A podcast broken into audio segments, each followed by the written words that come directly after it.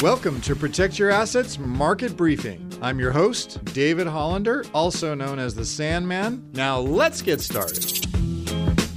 Now, 2023, January, traditionally, when it kicks off to a really strong start like we've seen, that could be a good sign for the whole year that the market could finish positively. And typically when we look at these sort of things, particularly right now where the market is, it's about 14%. S&P 500 is up 14% from the October low. Of the four previous years with a 15% plus decline, like we saw last year, three began with a further drop in January, indicating that the year would have significant weakness and probably a bad year. However, when we look broadly at all the years since 1950 in which the stock market fell for the year, January of the next year, so we're talking right now because we fell in 2022, had an average return of 1.3% slightly better than the 1% average return for all Januaries.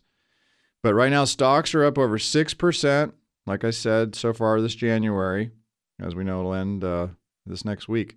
There have been 14 previous Januaries in the last 75 years with a monthly gain of 5% or more. 13 of those years went on to finish positive with an average annual increase of, get this, 23%. So, in other words, particularly strong January performance has often been a signal of above average gains for the year ahead. Going forward, I think the recessionary pressures are going to continue. We're going to see falling corporate earnings and layoffs, particularly in the tech sector. And that's going to cause volatility here in this first half. Just get ready for it. It's all I can say. You're flying right now with your seatbelt on, put it on. Don't get up and walk around that cabinet because you know what's going to happen in 2023. Expect volatility and swings ahead. And when those do, that's opportunity because again, this finishes to be a strong year and you may want to stay invested and have your portfolio well diversified. So I hope that helps. You can hear the Protect Your Assets market briefing on your favorite podcast app or as an Alexa flash briefing. Just search for Protect Your Assets market briefing. Links to subscribe free wherever you listen are at libertygroupllc.com slash PYA briefing.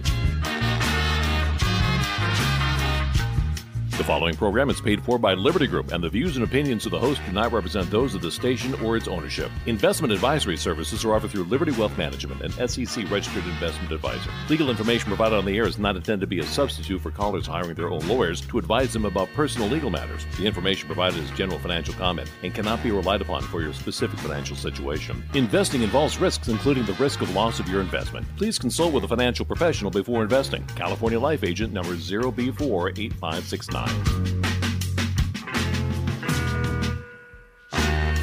You're listening to the Protect Your Assets Radio Network.